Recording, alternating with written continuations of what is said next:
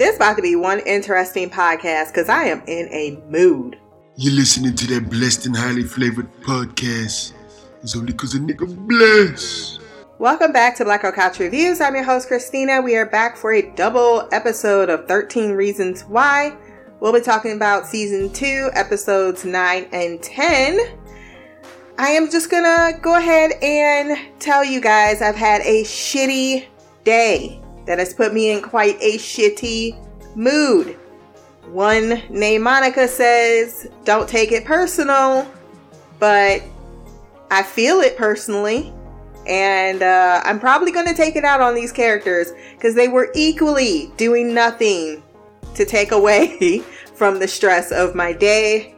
I'm not even going to go into the details. It's just one of those manic Mondays that you wish you could do over, but you're really happy that it's done. And hopefully tomorrow will be better. So let's go into the recap.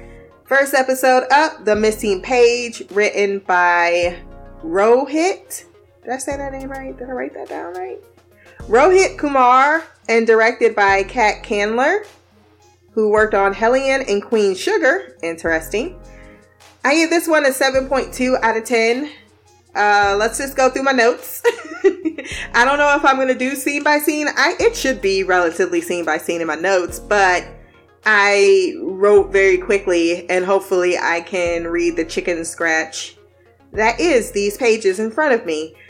Quite frankly, this episode pissed me off initially because Kevin Porter didn't deserve all the slack that he got. And while I appreciate he did feel, and I, I guess we can all agree, he could have done more.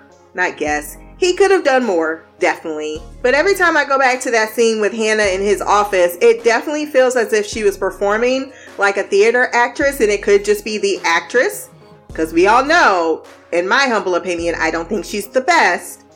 I actually quite dislike her acting, but I do not despise it nearly as much as uh, Olivia Baker's acting. So there's that. But that whole theatrical performance she was putting on is, is definitely a perspective, right? Considering she's a drama queen personality, and I can't fully blame him for what her own mother, which they still will not bring up except in passing, could not understand or could not get her to come out and talk to her about. I, am still not on that fence of that, so I'm going to just not be okay with it. And yeah, you had the the the one because they only show two teachers, right? Because there's only two in this school that Hannah ever had any indication or had any uh fraternization with, mind you that's where also the show loses its conceit because it it refuses and it's uh in whatever narrative it's trying to take to actually give me something that's tangible and in a real life manner even if it it's a little on the fiction side y'all are really going like oh there's only one teacher and one one counselor in the school for all these students. And and i can understand the one counselor part because that's real they have assistants but i can tell you for a fact there is yes one only counselor in the whole entire school and then even hearing it from his perspective, like, oh, well, kids don't always tell you what they want. Sometimes they tell you and you can't do anything. Um, there, there's so much going on with what a school counselor is even allowed to do because they're counselors. They're not actual trained psychiatrists, which is what most of these fucking kids need, including their parents. And I can't not pretend it's it's not the answer that everyone should have been going to. Mr. Porter is putting a lot on himself because in that moment, in that one day, he felt he messed up and it went in a different direction and she killed herself. But in my humble opinion, she was planning on killing herself before she walked in that uh, office. And that's the part where I don't like them trying to get him to feel bad or, or admit, you know, I let your daughter down. You let your daughter down, ma'am. And I'm I'm sorry that should be said on the stand, but at least they did open it with Hannah could have also did a lot to help Hannah self. And we'll get more into that in the second episode because there's a line that came out from Sheri, and I was like, see, this is why I cannot, I can, I just, I'm having a real crisis of how this show really wants me to empathize with this type of situation and how I see myself raising my child and how in some ways my mother raised me. Like some of this shit is y'all creating your own fucking problems because y'all ain't got no damn ground rules and you don't know what boundaries are. That's that's half the battle right there. Matter of fact, that is practically 80% of what the shit is going on in this entire series is a lot of parental negligence. Say it with me again. Parental negligence. Okay, not everybody. Some are trying, but some also don't understand that y'all treating these 17 year olds that ain't paying rent in your house like for some reason they're supposed to have opinions that should be validated at all times. I get it. They young adults. They're 17. They're ready to get out there in the world. But until you paying your own shit, you still in my house and your room is not your room. It's my room. It's a room I allow you to stay in rent free. Which means if I need to go in that room, that's what I'm to do. So things like Alex playing his game and his daddy even supposed to have the door open. Come on now. He said you can't get that game. He's playing this loud shooter game and y'all don't notice? That's the things that bother me and stick to my mind because as a parent watching this show, that's what I'm looking at. I'm immediately going, why are you just letting your kid? I know he went to school, so you try to tell me you didn't go in there when he was out? That's on you, bruh. Like that's not that's never gonna happen. His wife is a good one though. I appreciated everything about her standing next to her man saying, you know what? They can't do anything to you that you haven't already done to yourself. Like, I understand. You're a person. Something bad happened. You felt you could have done better. You're doing something to make up for the fact that you've done it better. You're doing more than her own mother. And that is why I just could not deal with the fact that they had the black people over in the nosebleed section looking all, uh, being the, the, honest, great people while you got a shit like Olivia Baker sitting in there getting everybody's fucking um empathy and sympathy and she knows she's sleeping on shit. Like I can't even. Mm, we'll get there because I feel like I'm just going all over the episode right now. And my chair, I hate this chair. It makes these little squeak sounds, and I have to stop every time it does it and take it out. So if it's in here tonight, guess what? Y'all is gonna get it because I'm so ready to go to bed. You know what it is too? My shoulder is killing me. I have a torn rotator cuff, and it's actually really fucking up my wrist. So I'm also in mild pain all day. So that can very much attest for my irritation. But these people were also irritating me too. Don't don't get it twisted. but uh, I also like that he says that Hannah has some culpability as well. Yeah, and she could have done more. And that's what we have with the trial. I didn't spend too much time on that. So let's move on to the other absolute hemorrhoid in my ass, Clay Jensen a whole bunch of people was giving him props for being an absolute obsessionist with Hannah Baker because half the things he's doing is not for the right reasons, and I need y'all to stop applauding him as if they are. There were times that things happened to Clay in the next few episodes where I was like, mm hmm. Oh, I'm supposed to feel bad? Because I don't. Let's start with this episode first, where he is actually being upset because people are trashing him online because of the tapes. Whose idea was that?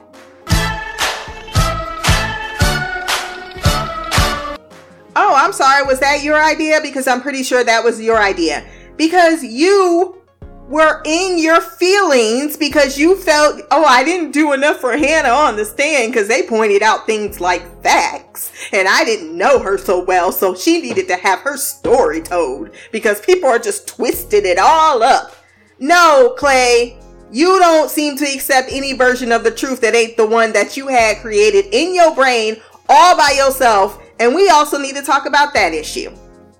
Because I get that you love this girl, but you loved a part of her. There was a lot you did not know and were never allowed to know. And you are taking this crush to a whole nother level that it doesn't need to be and it's unhealthy. I'm just saying it like, oh, I was her friend. I was this, that, and the other thing. Then be a friend. You're not being a friend. You doing shit that ain't got nothing to do with you. You are hurting people that don't want you to tell their story. Matter of fact, the only thing you did, if anyone talk about people calling you a murderer, that tells you how ignorant people are first and foremost. You putting out tapes to a whole congregation that want to do nothing but be drama queens, and you talking about it's the school's fault. So what did you think was gonna happen at the school? If the school is to blame and you thought the tapes would come out, clearly they don't listen or they wouldn't be calling you a murderer. no one gives a shit about the facts. All you did with this was create more drama because that is a little bit what you are, sir. A little bit what you are. And that you have not moved on to anyone. And yes, you had a girlfriend named Skye, but clearly you have a thing for problem chicks. You have a hero comp. You have other issues you need to get checked out for in the way Tyler needs to get checked out by his girl issues. Because y'all became fixated on somebody that wasn't even paying you no mind except as a uh, rebound. And the fact that you ain't even put that in your brain right now, like, bruh. Then mad Justin left and that his parents gave him a phone because they understand that he's a homeless, neglected child and that he may need some assistance in the future. He's like, oh, mom, of course you gave her a phone. Oh my God. You are so freaking self centered and spoiled and sheltered. And I don't like you could not understand outside of your body for five seconds that people might have things going on that are, I don't know, worse than what you got it. Yeah, it's not great what happened to Hannah, but Hannah is in a resting place right now, and that's between God and her mother. You got a home, you got a car, you going to school. Justin literally gets a phone because his parents didn't think to get him one. His parents don't even want him home. He doing drugs and you getting mad because your mom decided she wanted to be a concerning person because she actually is a lawyer. Is someone that represents the public that might have a conscience, but you know, let's think about your bro feelings. Then is ready and actually tells his dad that they should start over without their mom. Pow, right in the kisser. Pow, right in the kisser.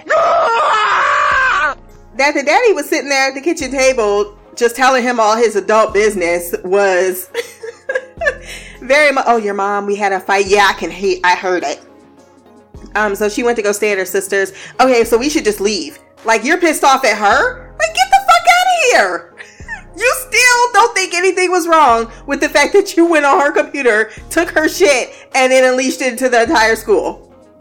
Like she can't get fired or I don't know, face serious consequences, but you still talking about your feelings. Oh my god. can't do. This is the problem. And you in my marriage talking about what I should do. Like you on my side, like, oh yeah, we both mad at her. Let's just run away. Like that sounds so ridiculous establish ground rules because he's like, um, it's just a bump in the marriage. We're not running off. We made a mess of things, but it's nothing broken that we can't fix. And he goes, everything's broken. Put this boy in some counseling and also give him some ground rules like, First and foremost, you don't come down here in my damn house talking to me about my marriage, and that is your mother and my wife, and you will respect her at all damn times. I don't give a fuck if we're arguing not, what you did was still wrong and you're punished for it. Never mind. What the fuck are you about to get in my car because I'm driving to school? Because you don't get car privileges that I'm paying when your ass is not doing what you're supposed to be doing. And I tell y'all, Clay made me hot these last episodes. I mean, I was literally screaming. I even scared my daughter. She was like, What you mad at? I'm like, Because I'm about to go through an actual television screen and choke a bitch out. Bryce, meanwhile, this Sunday is at breakfast with his parents, and he is stood up by Chloe, and his dad tells him to make it right because a woman that loves you is to be respected and not to be crossed.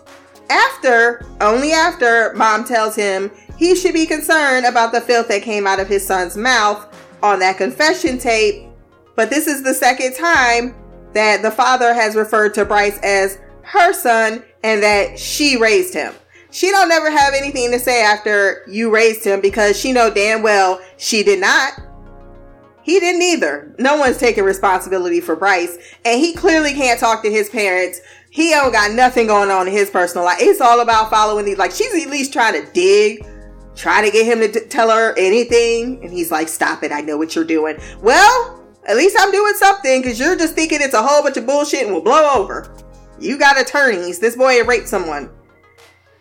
Tony stood up Caleb, and Caleb meets him at Monet's. To- uh, Caleb's another one where I'm like, you are way too adult and attractive to be dealing with this teenage shit and this little boy who fobs off uh, his whole thing with Lucas and the the part the part about him not showing up for boxing practices as it's the trial and the tapes and he invites him for a date on Monday to watch soccer because he's gay and Latina, so that is definitely something he will like.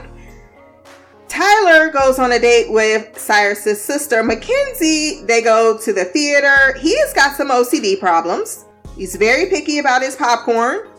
But she's like, okay, I'll get the same thing. She's trying to make him feel comfortable, right? But was he paying or was he not paying? Because that was the real question. he decides to hold her hand and then gives her a kiss and he comes in his pants and then runs out of the theater and does not tell her. Like, I get embarrassment. Man, I get embarrassment. Especially when you're a teenager. It's your first girl. You don't want to embarrass yourself. But Tyler also has additional issues on top of that. And I think the popcorn was a dead giveaway. hey, have it any way you want to have it, sir. But he was very particular. Like, I don't, I think that he needs counseling beyond the remedial class that he's put in. Like, Cyrus might be considered a remedial student. Like, he doesn't really fit in with most, but he's got his clique, right? He's got his crew. He got the things that he likes to do. He's secure at home. He's got a sister that he loves. Tyler is not the same. Tyler is a troublemaker. Tyler is angry, angry at the time, and his parents are in fucking denial.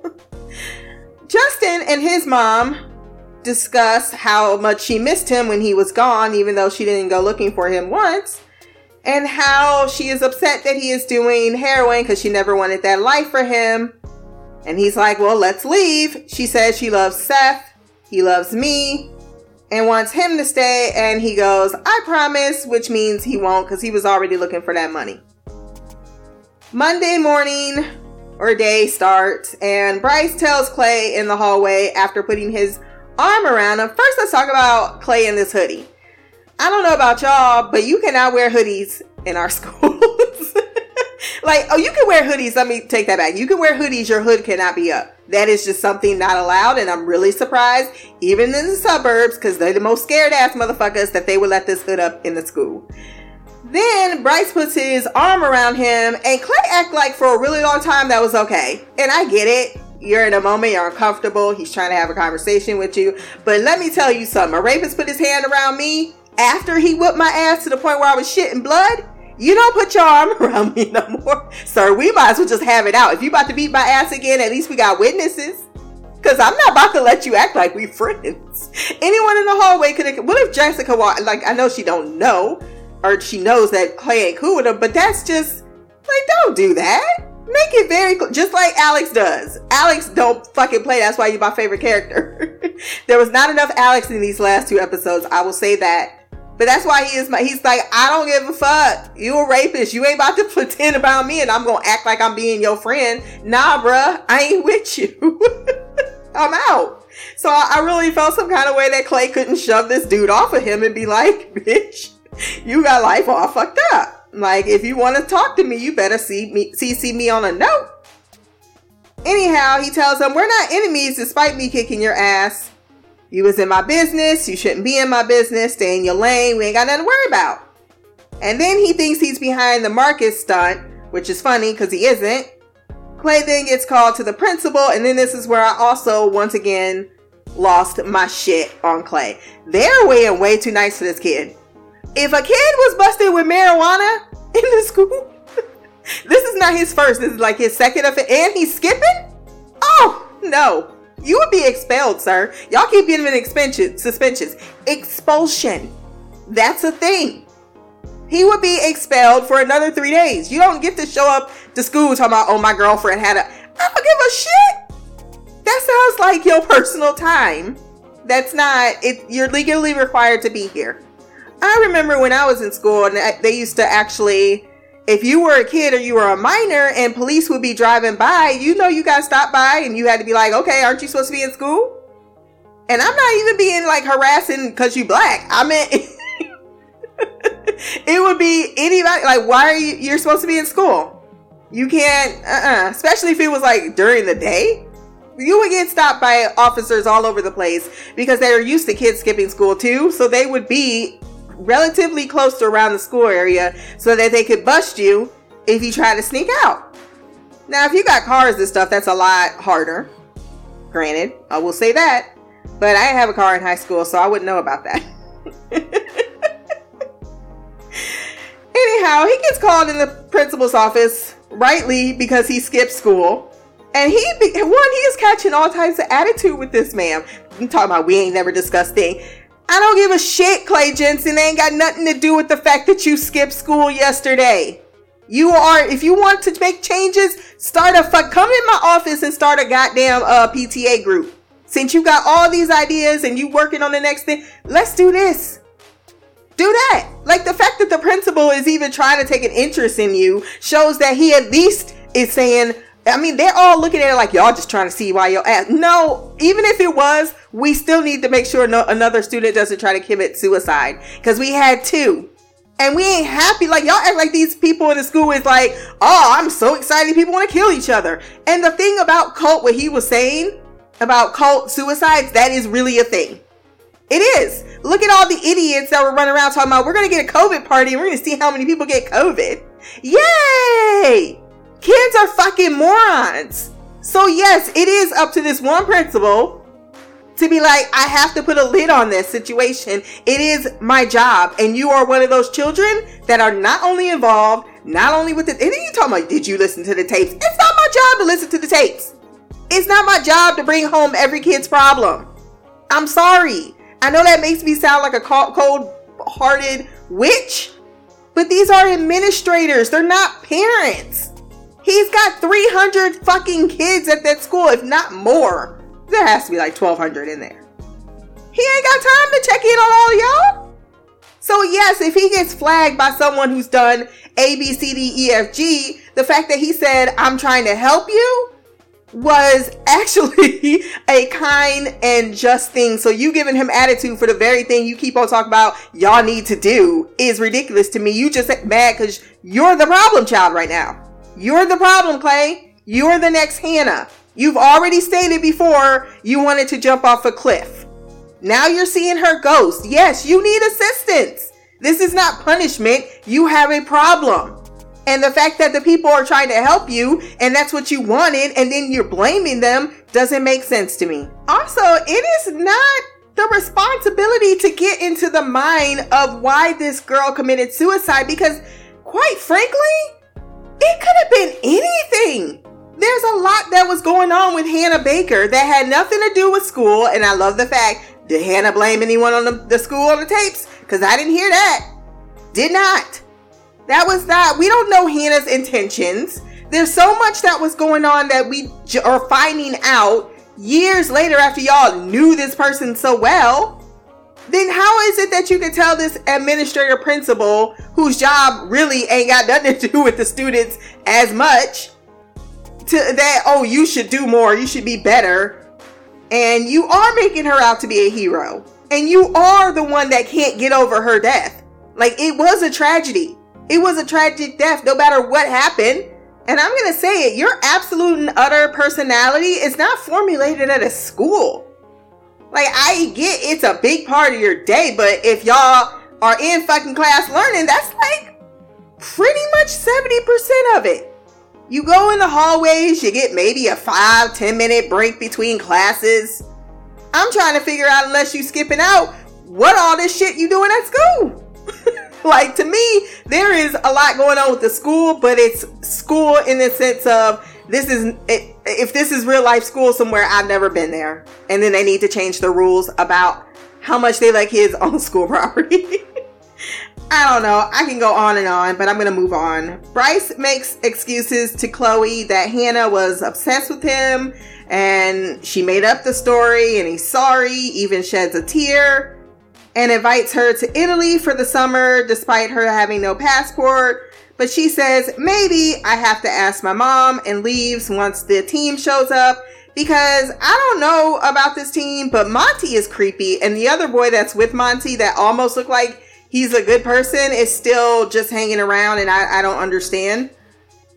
Cyrus addresses Tyler on bailing on Mackenzie in the dark room because that's where he stays. And he blames it on the fact that their friendship was close and he didn't want to cross the line. Um, not that his libido got out of the way. And, and again, I get being embarrassed. I do. But at the same time, I just, there's too much going on with Tyler that's Tyler once again that I really wanted to feel sorry that he came early in his pants. But after Mackenzie was so damn nice, I was like, fuck Tyler. and same thing with Cyrus. He's extending. That's why you also, this is kind of the argument of some kids, unfortunately, are going down a dark path. And while things don't help, um, sometimes they're just that way. Like, look at Tyler's parents. He, se- he seems to have very decent parents. They care. They seem to check in. He lies to them very easily. Nothing made him into a liar. Yes, he got bullied at school. I'm not saying that's okay. I'm not, but it, it's it's one part of a very complicated puzzle with Tyler. And I do think that exasperated the issue, but I think the issue is still deeply, deeply psychological somewhere within his own space or sense of self. Because, like I said, being able to connect with people by taking their photos is not okay. Like that, he has some social type of interactions where he needs to learn to grip with that better. And that remedial class they put him in don't seem to be teaching shit if Mr. Porter ain't in there.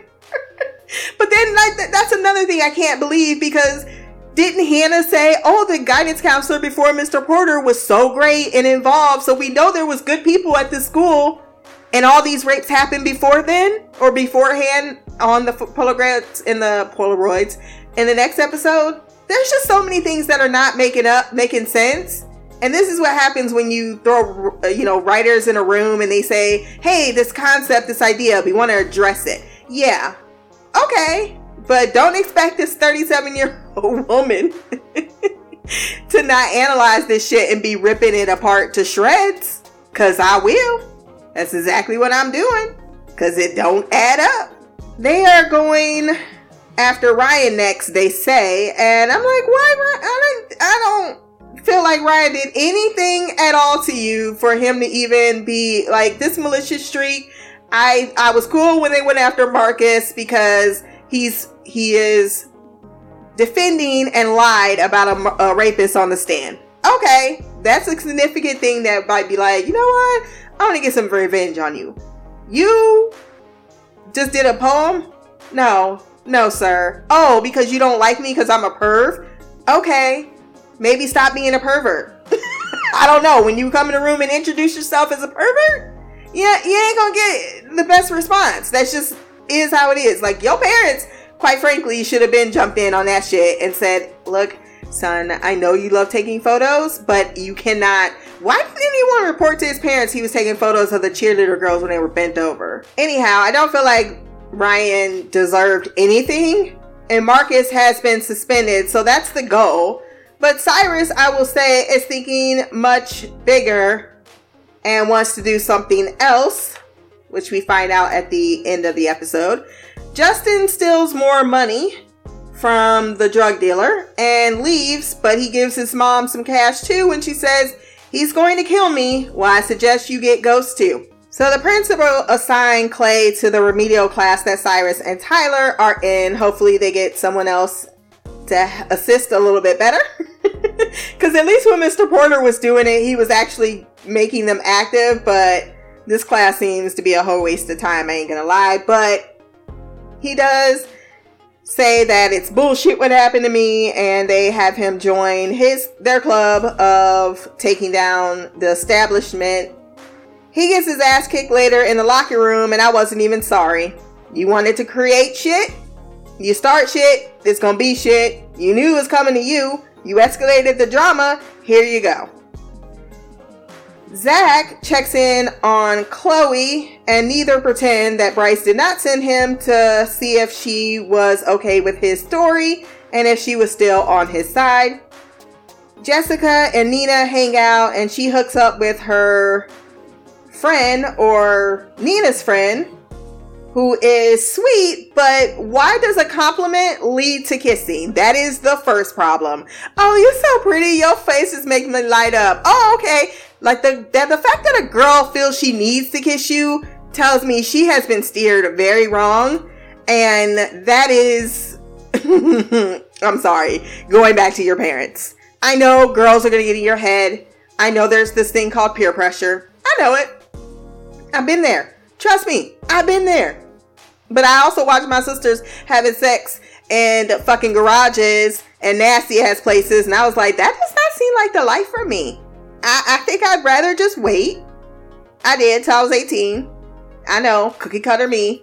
But it wasn't even so much that I didn't want to do it. I had a vibrator. It was underneath my mattress. It sure the fuck was. And my mom knew it too. She knew it. She's like, what the fuck is this? I'm like, why you in my room? Because you know why? Because she paid for that room and she gonna be all up in it. My mom was always in my shit. Maybe that's why I'm just like, I don't understand these kids whatsoever, but I'm always up in my daughter's shit too. But let me tell you something. There's no surprises. there might be some, but there ain't many. Cause you got to come home somewhere and put your shit down. But um but yeah, I I was really weirded out by this fact that um that she thought she needed to kiss this boy after he paid her a compliment and a deep-seated kiss too. I'm like, what the fuck? Why are we kissing? Because he said you was pretty. And then your friend talking about coming over his house. No, I will not. I will not come. On. This is not Netflix and chill. If you want me and you think I'm beautiful and everything, you taking me on a date, bitch, and you waiting a whole ass month before anything happens. What do you mean? And even if you want to slut it up, you gonna do more than pay me a fucking compliment. You about to buy me these fries and a shake or something. But um, dad burst her kissing this boy. And I was with dad. He was like, help me understand this. Cause I need to understand why I just saw you kissing this boy. And I know what you're going through. I'm I know because I'm there at night tucking you in. And I love this conversation. I will say, she communicated. She says, you know what, dad? I don't know. I don't know what was going on. She felt peer pressure to do it because she was like, "Oh, you see that boy over there? He likes you. Maybe you should go talk to him." So she did. It's that it, it, that's so hard to get out. Like, how do you teach that? But you teach it by in the beginning. Like I tell my daughter all the time, don't let men, don't let men or women treat you like shit. You are divine. You are a gift to them. Never forget that. Uh-uh. But um I do like that they spoke, and I did laugh when she was like, "It's like I don't know about your friends, cause they black." He's like, "Is that a serious question?"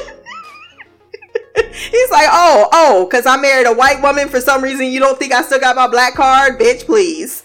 I love the fact that they laughed over it because she's kind of interracial too, and they probably do have these conversations as they should as a mixed family you know, what's your identity? What's your not identity? Because a lot of people think, oh, I swirl, so that must mean I'm not black anymore. There's not those black people out there that act straight up coons, because they do.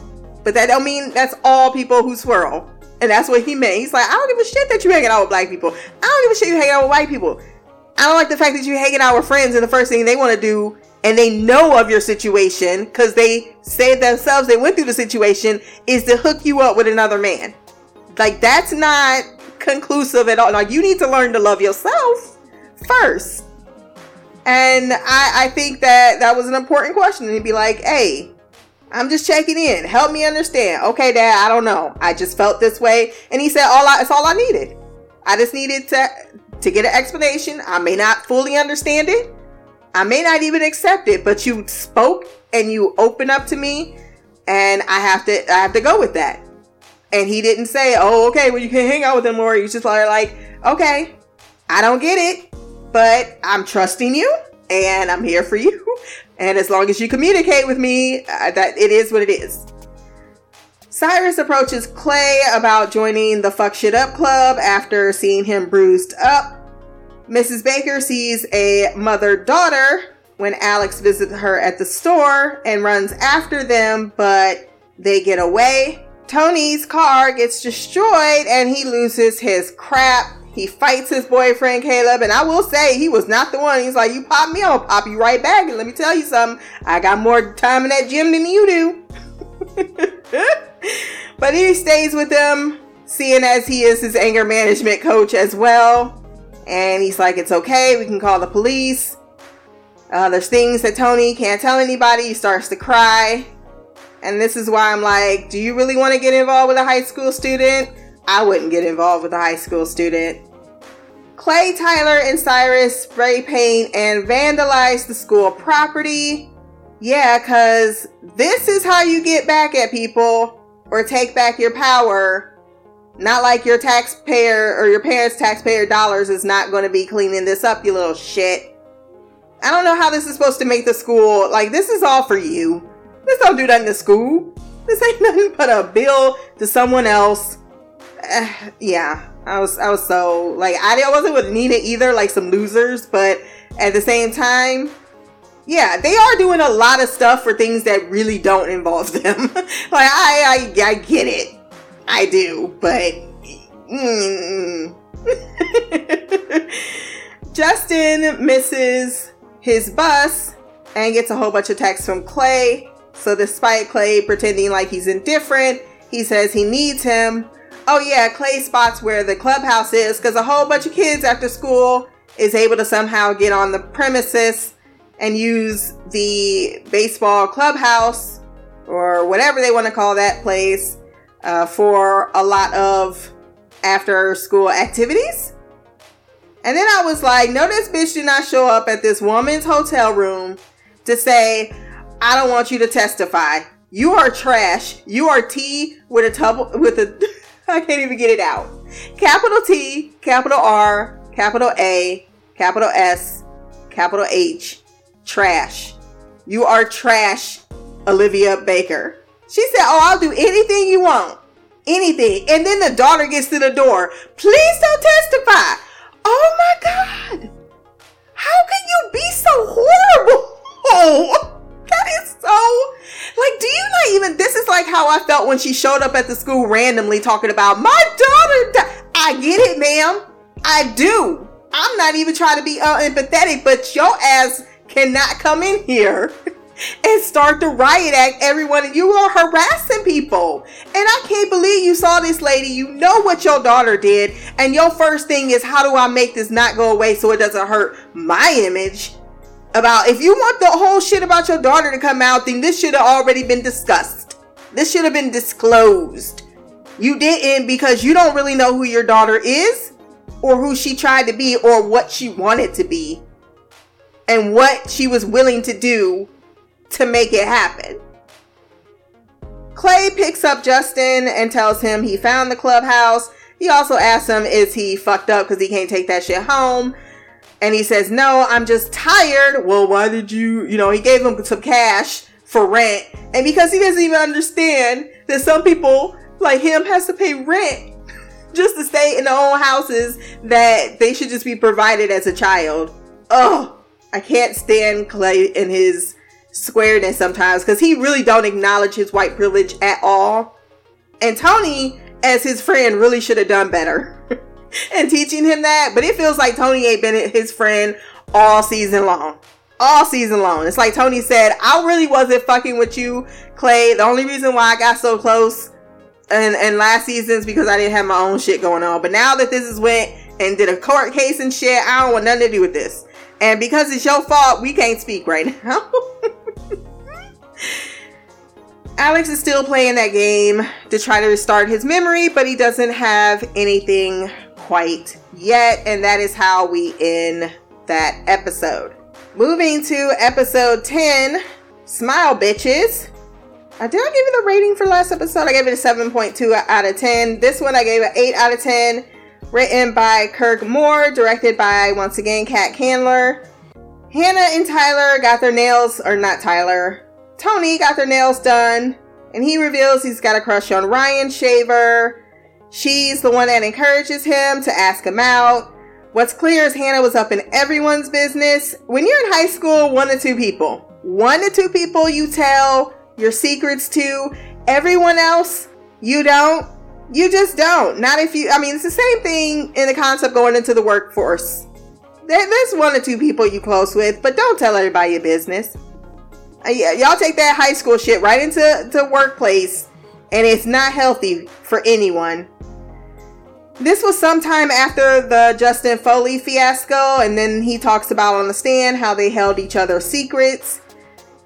Tony has been called by the school, not the Bakers, and he's been told by the Bakers Counsel that the school is going to say that Hannah set this all up. And I'm like, bruh, you're brown. You need to have your own type of counsel, even if it's fucking um, what's the one pro bono? Okay, even if it's to call in to get a uh, to ask a couple of questions. Don't don't trust a lawyer that's not on your side. That just made me feel some kind of way. And the fact that this is a is he a minor or not? I can't remember if he's 18. But I just feel I don't I don't like the fact that he is just up in the baker's living room and he's supposed to be some teenage boy. And it's okay though, because he's gay. If this was another child, y'all be like, um, Mrs. Baker, she having plans on this uh teenage child? And Caleb is very sweet to want Tony's angry ass. and he declares them us before a tow truck arrives. Clay wonders if Justin. Oh, that was a later scene. Actually, I probably mixed these up from last episode. Um, Clay then admits when he gets home that he is angry all the time and then tries to kiss a ghost. So the saga continues with him. Rapist is discovered on the basketball or baseball field. That's what he, Tyler and Cyrus lit on fire. And why did they have to spell out rapist all in that cartoon? I was like, this is some really nice uh I will say it's very well uh stenciled definitely an artiste. But um Zach is hilariously, I thought, pointing out to the baseball coach. He's like, let's not affect this the team. We're just gonna go out there and show them who we are. How's that supposed to disprove we're not rapists? Because some of us are. And he looks at Bryce. He doesn't say those exact words, but that's definitely Bryce is like, you want to say something? Um, no. I think it's been said. Jessica gets to school with dad, and he don't get out the car and try to say, "Hey, young man, you come over here, young man. I have a word with you. You, what do you have to say for yourself?" And she rightly points out, "What do you think this whole entire, uh, like, all of this melodrama that you're doing right now? Who is it helping and who is it hurting? It's hurting me. You're putting attention on me." and that's not okay. She's like, he whacked her. What he did, it's not his fault. So she doesn't even blame him anymore, which I mean, to each their own. I don't think anyone, and I do mean anyone, can make this decision besides the person. If you want to hold it against them, like, yes, you could have done so much more, but Justin was equally drunk. And then there's something we have to talk about a little later because there's that's why I was like, there's a line that says later for Sheri, and I'm actually gonna stick up for men. and that's not something I do too often. But I will get back to this in another situation. But I mean, she's clearly still not fully holding him responsible. I mean, is holding him responsible, but she's not saying you raped me. What happened to you wasn't necessarily your fault. You just could have done more to help me because I trusted you, and you sure as shit lied about it.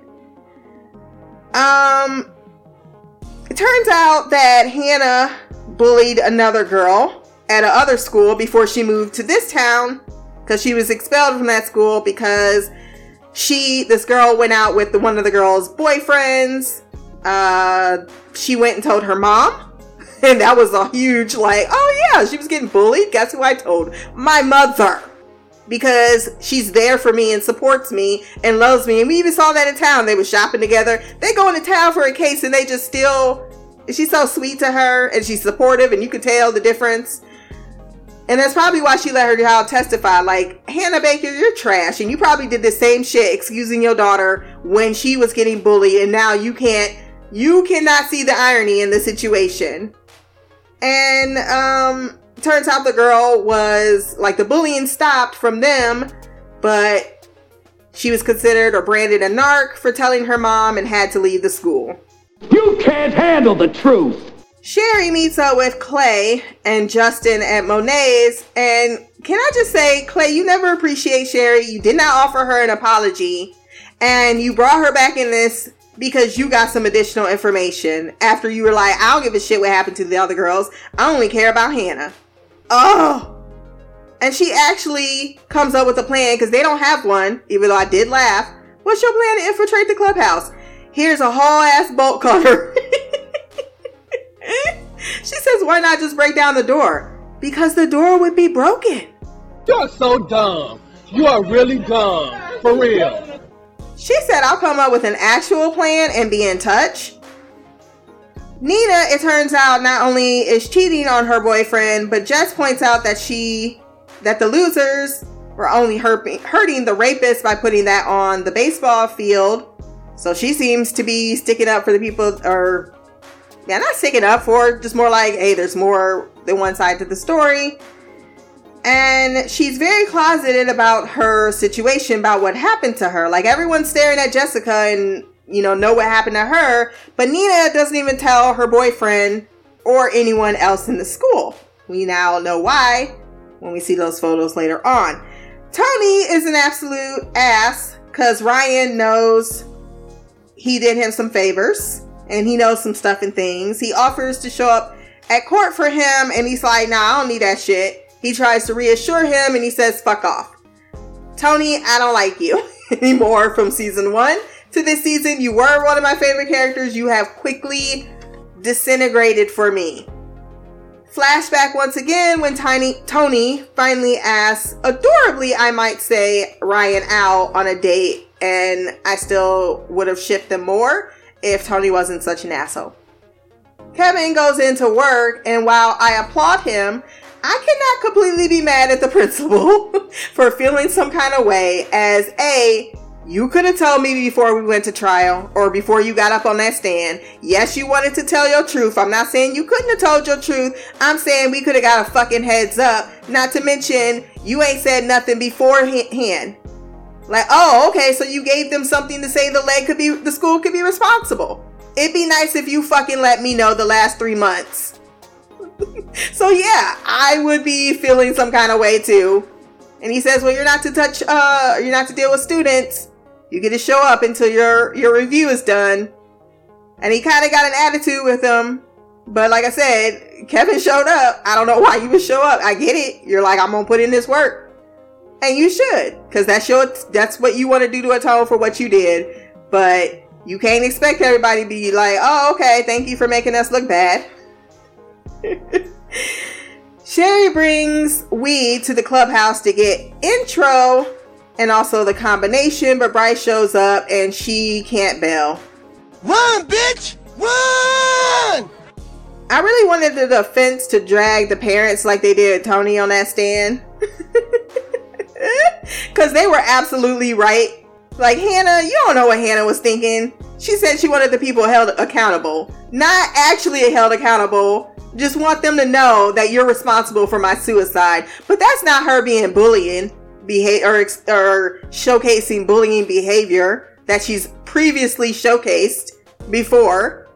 Uh, trying to get everyone popularized on her side. So clearly she's got a problem. Um, and then everyone keeps saying, but you don't know what Hannah was going through. Neither knew none of y'all. Even if you want to say I was closer to her than other people, that's fine. But Hannah's motives are shady as fuck. Like, that is just a conclusion that does not need to be argued about.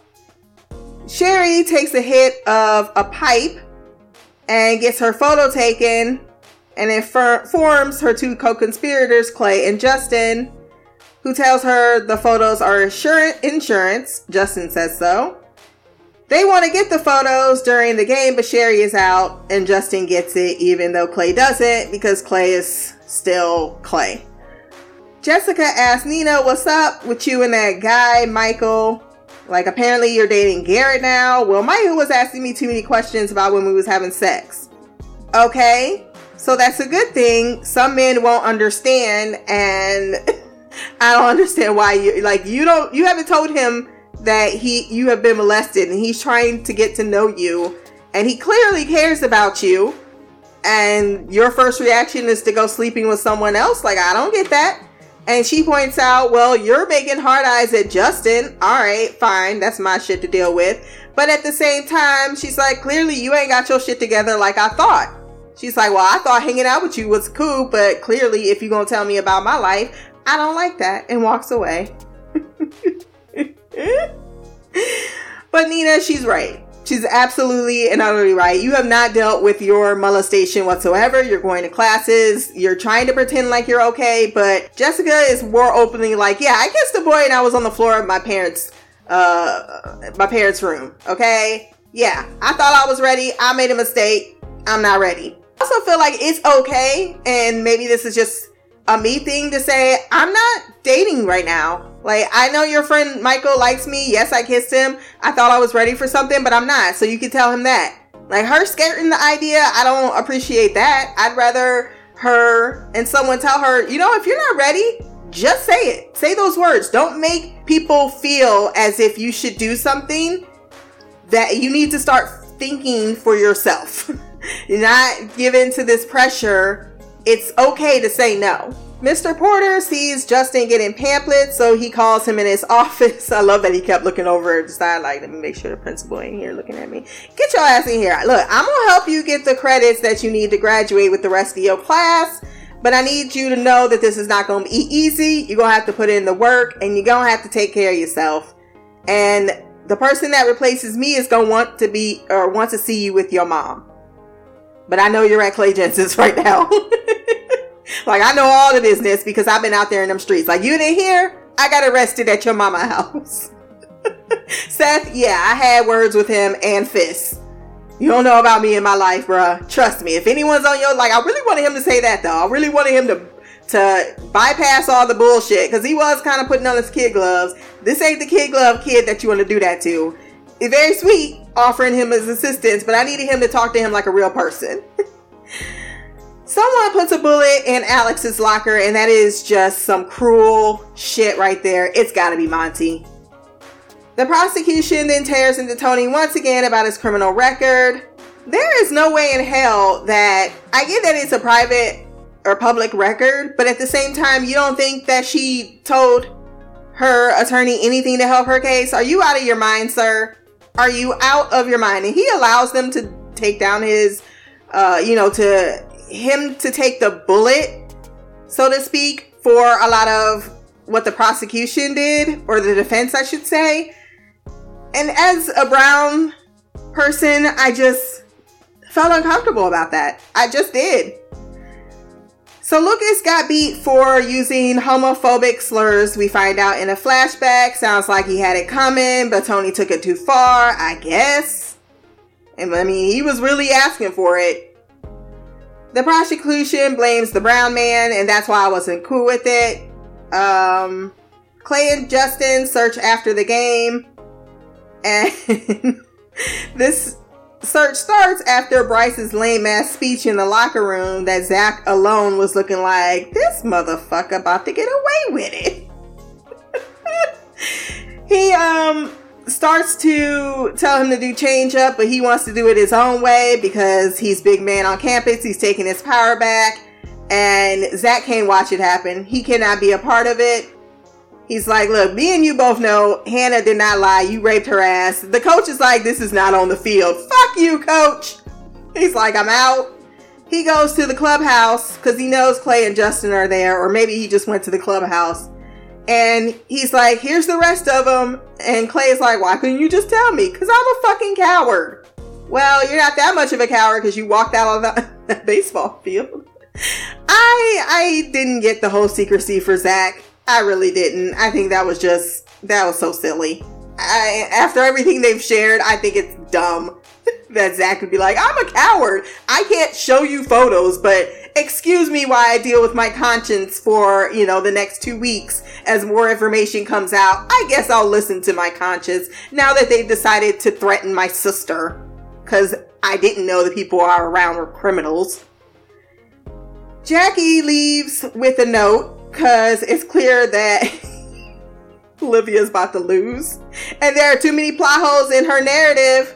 See, you gotta you tell Jackie one narrative, and then Jackie hears the other narrative, and then she's like, This is not the mom I want to stand up with, and it does not seem like we are winning this case at all. And then the husband won't even like he was there, then he left because he was like, Fuck this. He got out before that um he knew that testimony was coming. He knew damn well his daughter bullied someone, so he could not sit in that courtroom and pretend like he didn't know the truth. Tyler calls his BFF sister Mackenzie shit because he can't admit that he ejaculated earlier. And he does it right in front of her friends and at the concert that Cyrus invited him to. And Cyrus is like, get the fuck out. He really was trying to engage him in his interest. Tyler's just not that type of person. He doesn't fit. I don't think there's many places Tyler fits in. He's just one of those people that's going to need that additional help. For whatever reason, he's going to need, like, have you ever heard those people that just need the help? It's, it's not, y'all can't be like, oh, you know, he needs help. Way more help than a school can provide. Tony reveals Hannah called or had him do the tapes as a favor that she he owed her because it turns out after he beat Lucius, she uh, hid him from the cops and then bandaged him up. Admitted that and I didn't like this either. The whole, oh, well, she admitted to Tony that she bullied someone and she was a better person. I'm sorry, you made 13 fucking tapes. You try to tell me you couldn't mention this in one of them? You couldn't make an extra audio cassette for the person used to bully? I call bullshit on that. You had a year. You couldn't have sent a note, a postcard, got her to her on Facebook?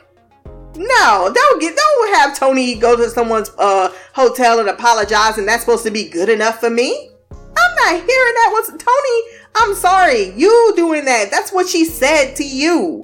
You don't even know the full extent of what this other person went through. And then you went to their hotel room not to get their side of the story or to hear them. You went to that hotel room to say you're sorry to try to make your friend be a better person because you thought she was because you yourself have your own issues and because she could see you in your truth you could see her in hers that's fine that's acceptable but that's not your role i get that she mentioned to it to you in passing but if you was really sorry and that's just how i feel then there's nothing fucking wrong with you picking up a phone call and making it your responsibility to apologize and that's just how i feel in real life anytime I make a mistake and if I'm really sorry, I don't sit around talking about, well, I could have. No.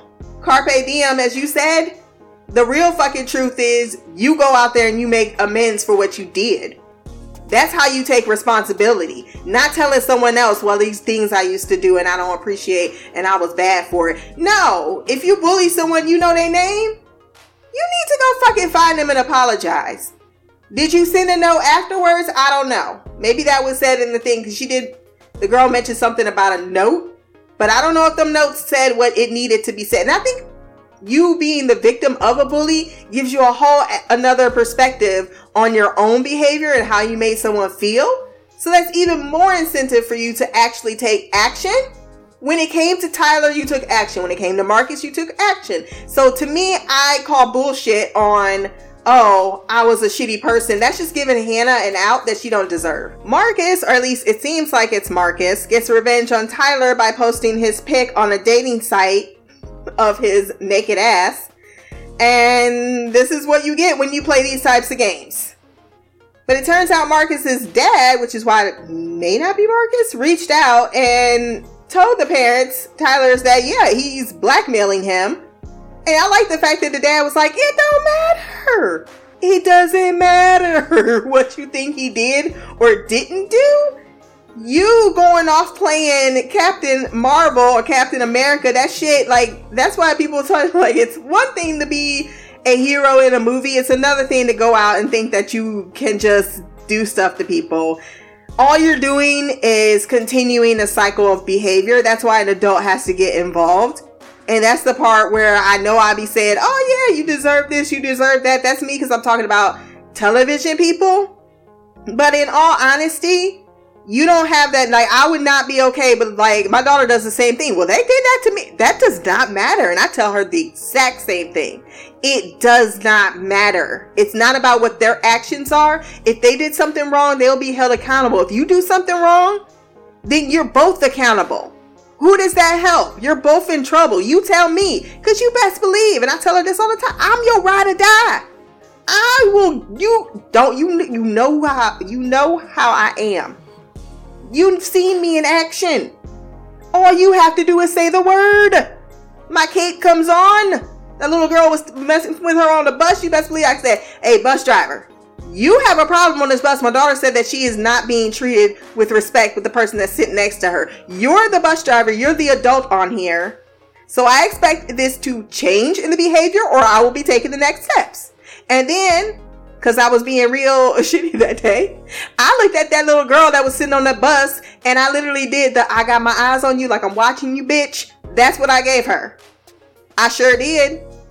I sure did because I would rather be caught doing that shit than my daughter be caught doing that shit. That little girl didn't say nothing. She didn't say shit to my daughter next day. She didn't fuck with her at all. Matter of fact, they switched they switched their seats because it was not gonna go down. And that's why I tell my daughter all the time: until you're 18, like you 18 doing this shit, I'm just gonna be disappointed in you and say you can do better, and you will get criminal charges against you. You need to watch that shit. But when you are like these battles, these are the battles I fight for you because I'm your parent. That's what I'm supposed to do. I fight these battles. You don't fight these battles. You don't need to be doing all this stuff because all you're doing is being a bully with them. And I don't need a bully. I don't need a bully in my house. And I make that very quick. My daughter comes to me with all the drama. And I have to walk her through what she did right and sometimes what she did wrong. Like, no. Like, she did the other thing. Like, the neighbors will be really loud. One day she's like, Yeah, I took a broom. She just said it casually. I took a broom and I hit it up there. I said, No, that's not what we do. Oh, but they were being, I don't care. I understand. I hear it every day. I hate it too. I hate it. But that's not what you do. Because then what's going to happen? They're to knock, you're to knock. They're to knock, you're to knock. We're to have a knocking war? What's that to solve? Absolutely nothing. If anything, you just gave them ammunition the next time they go to the office and they be like, well, she was knocking back. And I can't say anything because you did. So if it's all on them, then it's all on them. But if I'm included in there, then it becomes a tussle. And I have to break this down to her all the time. And it's not something you learn overnight. I get it. And it's not easy. Don't ever say that either, because Lord knows my Scorpio likes to come out all the time. All the time. And I have to, as an adult in this world, learn to control that sometimes you have to let karma come after people. Like I would love to be there when some people get their karma, but I'm not going to be there when some people get their karma, and I have to accept that. But man, it is something you have to learn, and it's definitely something these kids need to learn. but this is what he was trying to teach his son in this moment. And then he took away all his electronics, but then Tyler was like, and but that's also the problem with the parents, because then they were all like, Well, you're not this type of kid, so it's very easy for him to blame Cyrus as being the bad person as the one that, you know, it was his idea. Because y'all in denial that your child could actually do something bad, just like you saw him shooting guns. Tony is back at Mrs. Baker's apologizing, which uh, uh, I don't care. Uh, then he goes to the hotel room. I think I got that. The Bakers got vandalized. I didn't care about that. Nina is in the photos, and it turns out Hannah is as well. But of course, Clay's like, I have to hide this because nothing can shame her image. But they ain't your jacket on. She got it. Sounds looks like it's Zach's. um, Sheri, I get what she was trying to say. This is the the line that kind of bugged me because I get also Clay is wrong for saying what he said, but Sheri is equally wrong. They're both wrong in the situation, I should say, from my perspective. Cause yeah, here's Clay like, oh well, why would girls go be in a situation? They seem happy. Why did they put it up? like? Yeah, you should be able. I get what Clay, what Sheri was saying. You should be able to go off with a guy that you like and not expect to be molested or peer pressure to do something you don't want or being taken advantage of sexually. Like, no, no one should ever be put in that situation or feel if I go hang out with some boys or my boyfriend and his guy friends that that's what I should expect to happen to me. Absolutely not. However, Sheri, it's not as complicated as you're making it out to be. You don't show up at the clubhouse with weed and put yourself in a vulnerable situation and then be surprised that things happen with other children that are equally hormonal and also may not know. I, I, I, I have this whole thing about men and they're this, they're the, they're the ones that shouldn't do this to us, but these aren't men. These are children. The same children that are your children that need to be taught what's right and what's wrong. And I know and I get what we're saying. I, I when it comes to the threshold of rape, yes, no, there that's a it's an absolute something your daddy should have taught you a long ass time ago. Really long ass time. Definitely your mama. Someone should have taught you better about what rape is. What is consent? Especially if y'all got a fucking law in it in this town. There definitely should have been a lot more conversations that none of these parents have. That's the first part. However, like I said, in my devil's advocate moment of taking up for men, th- these are teenage boys that don't know necessarily how to read a woman, how to know when a girl's this way or that way. Everyone is is hormonal and a little out of their comfort zone and throw alcohol or weed or whatever the hell's in there you're you're um just like any other time you're you're smoking or drinking or whatever and you're in a group of setting with some people th- there might be a moment in which you're not um fully cognizant of your own actions. I'm not saying this as an excuse because I know someone's going to try to twist these words in my mouth because that's what you do when you're trying to get on a soapbox. But let me hear me what I'm saying to you is that just the way women are wishy and washy, men don't under men have a, the worst time understanding when a woman is saying yes or no. That's why communication is important. That's if you're going to be in a sexual relationship. You need to be able to talk to the person you're in that relationship with. And if you can't, then that means you shouldn't be having sex. That's the part that of y'all keep on talking about. Oh, but this, that. Don't cross the threshold if you ain't ready to jump into what you're about to get into because all y'all fucking ignorant. And that includes the men that may under the libido or oh, I want this. They what is the word I'm trying to inhibitions? That's what I meant. Your inhibitions are low. That's what happens naturally for full grown men. I've had men at bars where they're like they're trying to hit on you and they're just like you fucking asshole and they're just like, Well, I bought you a drink, I thought. Because they never got taught and then you want to curse them out because you like just because you bought me a drink doesn't mean maybe that's what his experience is. And again, that's not right. But you have to, those are the things as a woman, as a grown person, you navigate.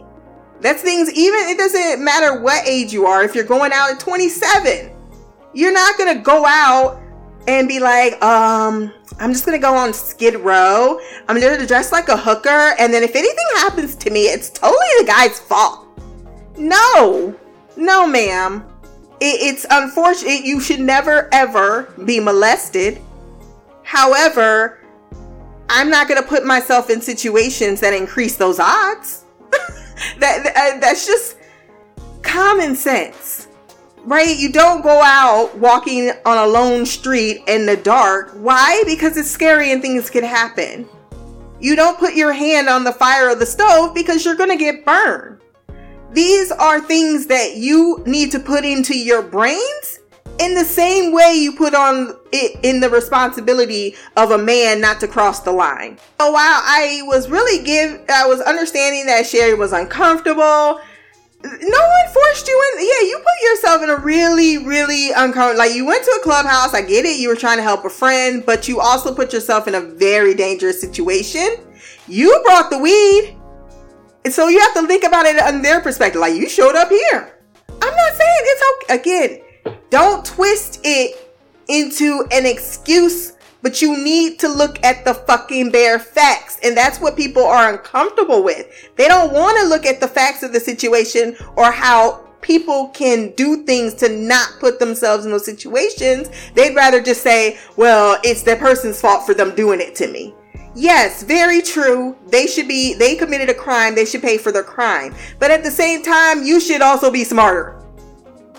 When I get on Sheri's situation, she was trying to do some sleuthing. But if you was gonna do some sleuthing, you should have had backup. You know these people are rapists. You know things go on in this clubhouse that may not be consensual. So why go there by yourself? You couldn't have called Clay and said, hey, can you hang around the other side just in case I don't come out in 10 minutes? Can you call me? Can you do anything? You went into the clubhouse with a known rapist. You let him put his hand on your back. I'm sorry. I have never been in that moment, and maybe that's just me and I can't understand or get it. Where I will not be like, you know what? Fuck this. I'm out. I got the combination. I got what I needed. There's nothing for me to go into this clubhouse. You know what? I brought this weed. Y'all don't want, uh, you know what? I gotta go somewhere. Y'all can have this. Goodbye. Goodbye. Like, there's no way in hell would I let myself be in this room with these three people and get my Polaroid taken. And then she was like, oh, well, you don't understand. No, no, he does understand a little bit. That is a legitimate question. And then everybody who went there clearly did not want to go there and things happening to them unconscious, that's crimes that are awful. And quite frankly, the people that love them should have done better for them. I mean, it, but Chloe raped his own girl. I mean, yeah, they find a thing with Chloe raping his own, or not Chloe, Jesus. Bryce raping his own girlfriend, Chloe, while she's unconscious. She is not going to acknowledge that whatsoever because that's a horrible thing to acknowledge about your boyfriend and you were just sitting at the game with his mama. So I don't see Chloe being the one to come out and be like, oh yeah, I'm going to be the poster child for the humiliation because that's also another thing. You don't want to feel like you're humiliated. I get it on the girl's perspective. I'm not saying I don't. But at the same time, I'm going to talk to you like I would talk to my daughter before she gets in the situation so that when she is sitting in that room, she can hear my voice saying, Are you out of your fucking mind? Get out. Because if your mama's voice is not there, there's no other voice going to be there except your own. And that's why you sometimes feel those ways. And I can say that from perspe- from actual experience. From the times I have found myself in uncomfortable situations, it's because I was not listening to that mama's voice that was telling me, stop it. You know better. Sometimes you do things knowing better and you do them anyway. Stop acting like that's not a thing and then you have to deal with this thing called the consequences. so I, I don't I don't want to sugarcoat it because it's not uh you know a not as or it's a complicated answer. It is, but it also isn't. Uh, and that's how we pretty much in the episode. Let's get into the feedback.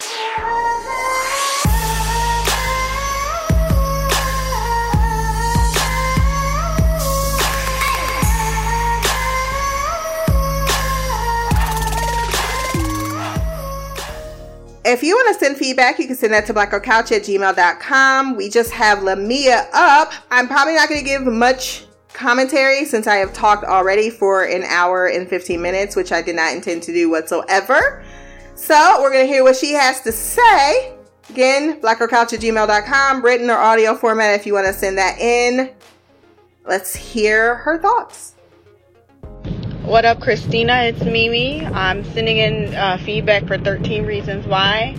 Um, I woke up early before I went to work to finish watching these two episodes, uh, season two episodes. I believe it's 9 and 10. I can't be 100% sure. I didn't write notes, so I'm just gonna honestly just talk about the stuff that really, really pissed me off. I don't remember like the names of the episodes. I don't remember the themes. I just remember like specific things that happen to certain characters and it, and it might merge together. So just bear with me. Um, I'm on my way to work. Sorry if you hear my clicker, um, the engine beeping, horns, whatever. You're going to hear some noise. So just bear with me. Uh, first thing I want to talk about is Mr. Porter. Um, I actually like the way this episode was set up. Um, I like that it was kind of focal pointed. That's not the right way to say that. It was kind of focused. There we go. That's a good word.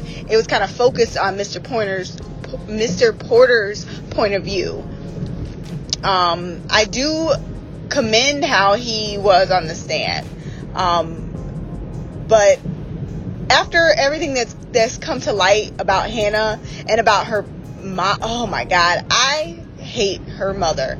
Like, and I know I've said this before, but I cannot even, I can't even describe the amount of loathing I have for this bitch. I I absolutely hate her. And I think if I was a parent at that school, me and that bitch would be fighting. Like, how can Mr. Porter, who is a freaking counselor at a school, who has to see hundreds of students, take responsibility for the death of your child, but you can't? Like, I, I can't even understand. Like, I, I liked the Asian teacher, how she was on the sand and she was saying things like, you know, you know, explaining how teenagers are, saying that getting them to trust you is hard. And then like the fact that she said, like, isn't it your job? Her job is to be what was she, a communications teacher? She's not um a suicidal specialist. Like she made herself available. And she even explained why. And like the fact that like that wasn't like a dawning of light for uh, Olivia really disgusts me. Like Mr. Porter had no like everything he said about the situation was true. He like she never said specifically anything that would make him think like she didn't say she was raped. She said maybe she was forced. You know, she wouldn't say a name. Like he after hearing like from his point of view like that, I 100% understand. Yes, he was distracted. The phone kept ringing, but he was literally trying to give Hannah all of his attention. And when she left out of the office, like the way she like kind of like talked into the microphone, like all of that shit was manipulation. And then we find out that Hannah not only wasn't bullied at the last school, she was the bullier. She bullied someone. So I I I can't even tell you eh, like when when that came to light, like Hannah's mom knew that that girl was there literally to testify against Hannah. And she begged her, "Please don't. You can have whatever you want." Bitch, are you are you serious? Are you serious? At this point, the shit seems more about money because her store is not doing well. The other Wallplex is destroying their business. She literally has everything she has in this store. Like, and the fact that the suicide mom that was all gun ho about Olivia packed her shit up and left, good bitch. Now you by yourself. Your husband left you because you're fucking delusional if you think anybody is responsible for your child's death and not you. You're not even trying to share the blame. You're trying to focus all of the blame on the school. That is the most ridiculous thing I've ever heard. And the fact that we've been going through this for two seasons is pissing me off. Like, seriously, this is trash. Why hasn't anybody dragged that raggedy bitch for filth? Because that's what needs to be done. Like, I I hate it. I hate it. I hate it. I hate it. And Clay is getting on my fucking nerve. You know that's my boo. But he's getting to the point where he needs his ass whooped. And not the silly ass whooping he's getting from these bullies. He needs a belt on his ass. And somebody needs to talk some sense into him. Because everything he's doing is ridiculous. Like he's spiraling out of control. And I don't understand why. Like, maybe maybe I'm just not trying to see it from his perspective, but like you were so mad at everybody about stupid shit, and you're like you were so jealous of Justin that he felt that shit and he left, and now now you're like, please come call me back, I need you, but you need him because you need him for the clubhouse. You're not even concerned that this teenage boy who didn't have anybody at all, didn't have a soul that cared about him, finally found a family in your mom and your dad, and you weren't there ever to watch a movie with them, but then you get mad when he does, when he like is happy to wake up early to eat breakfast with people that actually want to talk to him. Like Clay, you need your ass whooped. Like seriously, you are a piece of trash. And the worst part about him is that he doesn't see it. What he said about why would you like you kind of said the same thing and i and i think this is the issue in the world and this is a problem that we all need to get together to fix and i that's why when i raise my son i raise him the same way i would raise a daughter because it is not a person's responsibility if everybody would just do what they knew was right you walking down the street at three o'clock in the morning as a woman wouldn't be a problem the reason it's an issue is because men think that well, that's a vagina and I have a right to it. And it's because people don't tell them. Like, they will lock their daughters down when they're 14, 15, 16. You can't date. But a boy can have sex with 17, 14, 15, 13, year old girls and nobody says anything. Like that's just fine. Those children are somebody's daughters. You need to teach your sons that no means no. And if a woman never said yes or no, motherfucker, that's a no. You need to get clear cut consent. If a person says, no, I don't want to hug, don't hug them. If a person says, no, I don't like that, stop. Stop. It's not that hard. And a girl going in a clubhouse, even if it's one girl and she's wearing a bikini and there's five guys, that does not give them the right to her body at all. Yes, we are taught as women to not put yourselves in that situation. And unfortunately, that's the world we live in. But if people would take the time to teach their damn kids, especially their sons, what consent means and what yes and no means, and that someone laying unconscious because they're passed out drunk does not give you the right to their vagina, we wouldn't have this problem. And women could walk around naked at 3 o'clock in the morning in the dark alley and nobody would fuck with them because that's not okay. And they know it. And that's that's the problem. And I think Clay's parents are so focused on the wrong things. Like, yes, his dad is now being a disciplinarian, but I feel like at this point it's a little too late. That boy is 17 years old, don't have a clue nor you are a professor at a college. If anybody would be able to put some insight into the world of their child, it should be you. Most of the shit I've learned, like when I, I feel like I became worldly, was when I was in college when I went away to college and I learned it from a, a college professor. I feel like those are, if you're going to find somebody that's woke, that's white, especially a white man, it's going to be a college professor. And I know everybody hasn't had that experience. I don't know your schooling. I don't know if you went away to school. I don't know if you stay at home, Christina. But I can tell you, if anybody should have been able to, to teach their child to, to not be a naive piece of shit, it should be a college professor. So I'm glad Clay's dad stepped up. But I feel like at this point, your son is a hot mess. And he's 17. He's 17. He's literally almost grown and out of the house. It's too fucking late now. You fucked up. He's how he's gonna be until he decides he needs to be better. Your parents can't change you at this point. You gotta change yourself, especially teenagers. They don't listen to shit. And they think they know everything. So I'm sorry. I feel like I just went all over the place because these are the three characters that have been making me mad. Clay, Hannah, and Olivia. Like those three motherfuckers. I wish I could get them all in a room and just bang all their heads together because they're getting on my goddamn nerve. And I'm like, as my blood boils as I get through these episodes, like I can't even. And I was kind of half distracted at the end of the last episode, so I didn't see if we ever found out who was in that picture that Clay flipped over, but I'm pretty sure it was Hannah. And I don't know why he feels like he needs to hide that. And for the record, the girl that is friends with Jessica, when she said that when she decided that her boyfriend didn't need to know about her like i understand keeping that close to you in the beginning of a relationship but you can't consider yourself in a serious relationship and you haven't dealt with your drama. Because all of the the rape survivors that i know had intimacy issues until they said something to their partner. And i feel like that's probably a real thing. Because it's easy to be triggered if you're trying to have a sexual encounter with someone that's consensual, but all you kept thinking about is when someone forced you. So, like, she's not dealing with herself, and she is not as good of an influence on Jessica as I thought. She's actually pretty terrible, and I think Jessica needs to find better friends. I think she could do, she could actually learn and, and do well with Alex if they would just get past the fact that they don't need to be in a relationship. I think they would be good friends for each other. That's just a side note. But Jessica is is doing really well, but I feel like her having feelings for Justin and not dealing with them is going to be her real issue. Now, I seriously don't want Jessica back with with Justin. I know that they want us to sympathize and empathize with Justin and want us to to be like, "Oh, Jessica, give him another chance," but no what he did is unforgivable in my my book.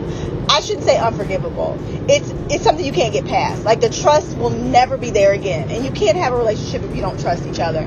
I feel like Jessica can forgive him enough to where they can be friends, but where what he wants out of her, no. That's that relationship will never be the same. You let your friend rape her and then you lied about it. And I know you think you were doing it to protect her, but let's be real, Justin. You were protecting yourself. You were protecting your relationship because you loved her so much and you knew that would ruin it. And that's just the bottom line. You watched her spiral out of control. You watched her turn into a person she wasn't because she knew something was wrong and you you never told her. Um, and that relationship will never be the same. I want you guys to be friends because I feel like it'll help Jessica move on. And like you said, Christina, Jessica's one of my favorites, but y'all can't be together. Um, who else do I need to go? Oh, Bryce. I knew he was trash. We all knew he was trash. Um, I don't think he had anything to do with uh, Clay getting his ass whooped. Um, because I, I seriously feel like Bryce thinks he's so untouchable that he don't even need to, to talk about what happened. Um, the only reason he smoothed over things with uh, Chloe, I think, honestly, is because now he knows that um, he feels like maybe what he's been doing isn't acceptable, like it's frowned upon. So, uh, you know, him having sex with his girlfriend while she was unconscious was not okay. Like, I think he's starting to be like, oh shit, that's not allowed. All right, okay, well, let me uh, let me get her on my side. Um, and then let's talk about Zach real quick. I mean, at this point, I'm glad he finally decided he was gonna be a grown ass man and stop acting like a pussy. But I mean, ruining your your sports career and your college potential career is kind of stupid. So I don't know what he thought he was doing walking off the the field like that. Um, and then their coach is so stupid. Like I, I don't know. I I agree with you. He has to know what's happening because no coach would just be as nonchalant about something like that as he is. Like he he probably made them think that what they were doing is fine. You're star athletes. You can have whatever you want. Take what you want. It's yours. And it sounds like Bryce's dad ain't never around. And then he claims that the mom raised him. I'm I'm like a 99.9% sure Bryce was raised by a fucking nanny. I can't imagine that his parents were anywhere around because they don't seem to know him at all. And I feel like you should know your child if you raise them. Like, rapists don't just, that doesn't just happen. Like, they gradually turn into stuff like that. So you had to, you had to have seen his selfishness, his narcissism, his uh, selfishness, like his failure to listen to people when they tell him, please, Bryce, stop. I don't want to play. You know, things like that. I always tell my son, I remember when he was like two years old, he was a hugger. Like he loved hugging people. He would just hug people all the time. And I would tell him, like, Derek, you can't do that, buddy. You have to ask if it's okay. And then people would be like, no, no, no, it's fine. No, it's not. It's not fine. He can't touch a person's body without their permission. it was like, well, he's two. I don't care. If I don't teach him now, then when exactly am I supposed to teach him of consent? No, you teach him now. And I remember when he was two years old and we were at a park and he went to he was like he had met this little boy that he like they were like best friends instantly. And he was like can i hug you? And the little boy was like no i don't want to hug. And derek came to me and cried. He's like mom i asked him if i could hug him and he said no well what do i do now i was like well baby he doesn't want to hug so you can't hug him he's like but i like hugging i was like well he don't and it's his body and he said no and my son was sad as hell and people were looking at me like i'm crazy bitch y'all crazy if y'all think that him hugging some person that just told him no is okay. I don't care if he's two. I don't care if he's three. I don't care if he's one. No means no, and you need to teach them early. And if people would learn that, we wouldn't be still having these consent issues in the 21st century, almost the 22nd century. Like, teach your children that no means no. I don't care if it's a boy, I don't care if it's a girl.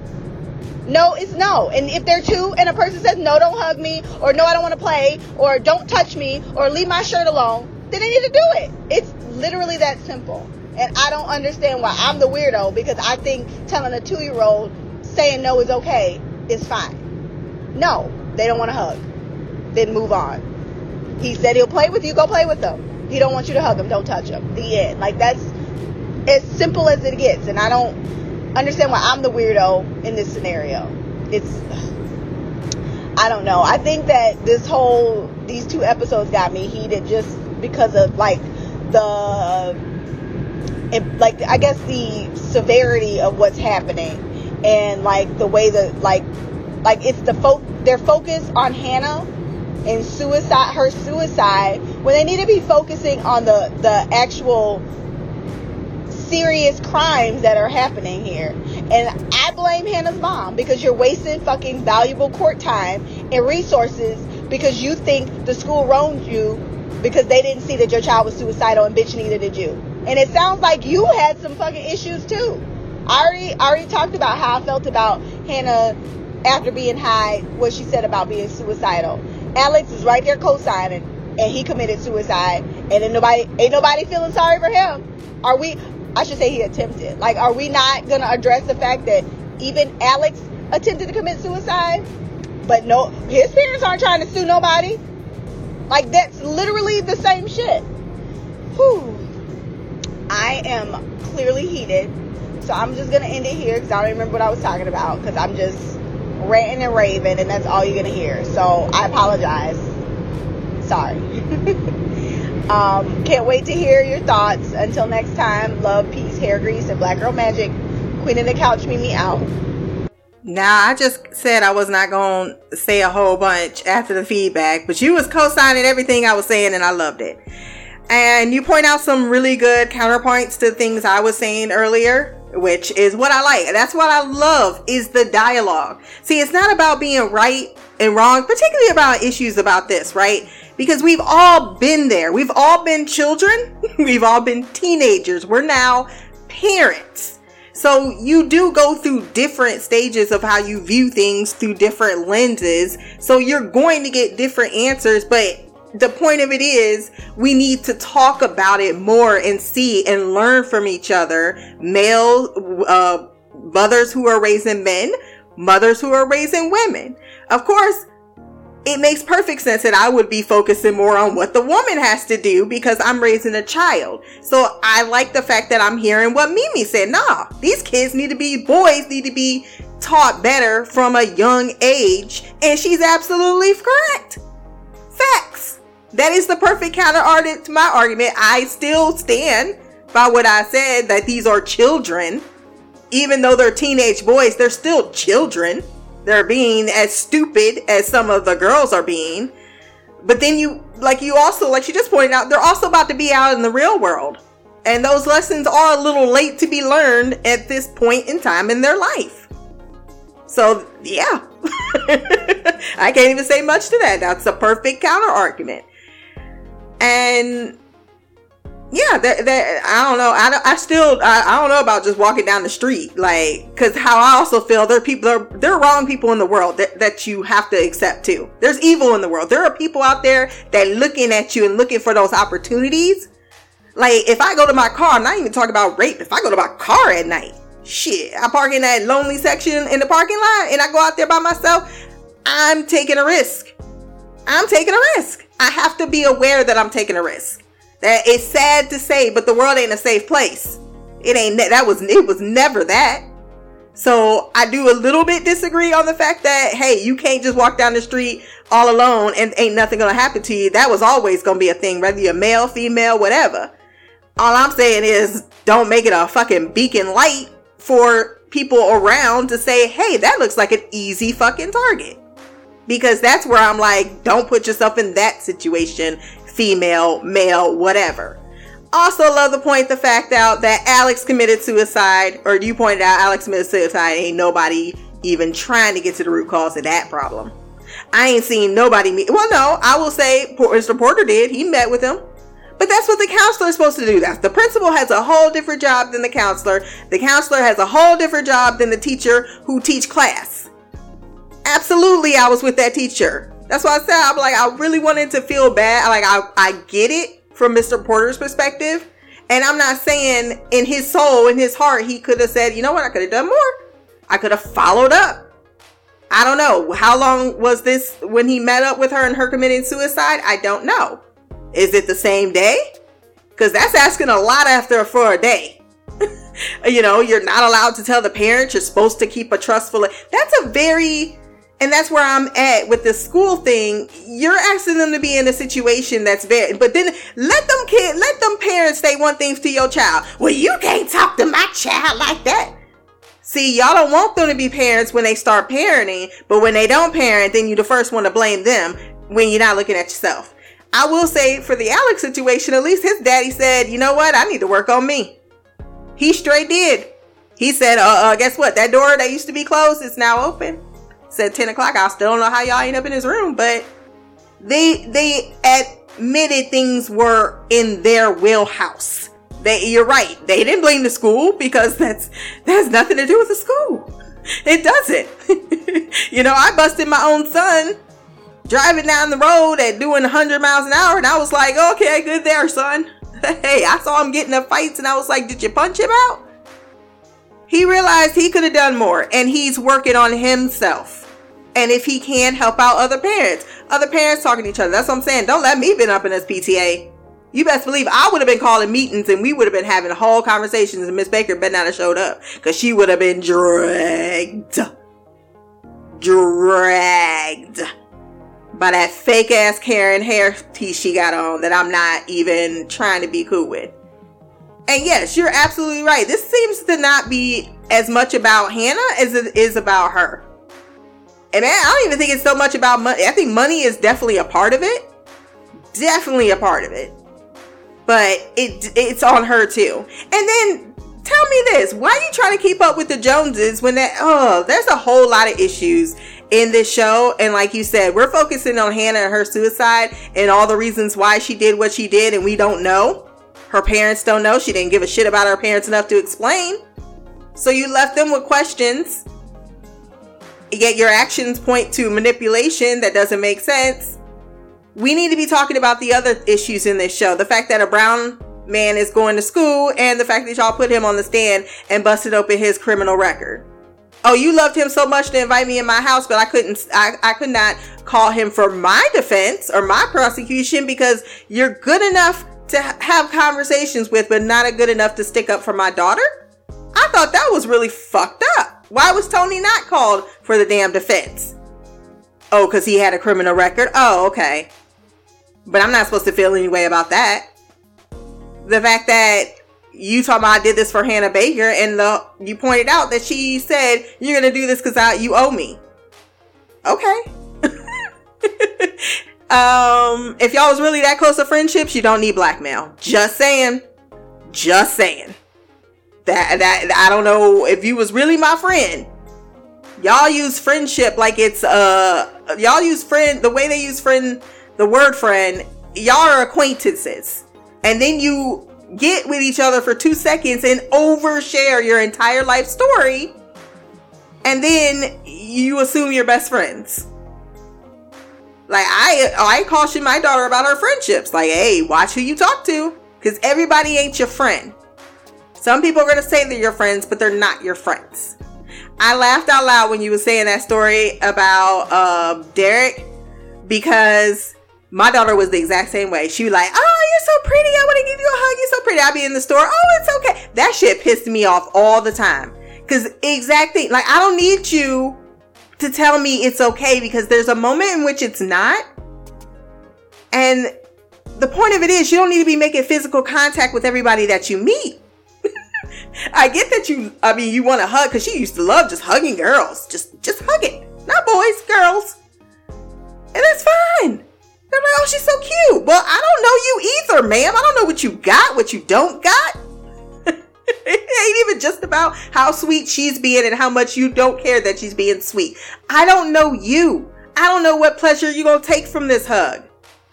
The point of it is, you're a grown ass person and you're not related to my daughter. There does not need to be any hugging.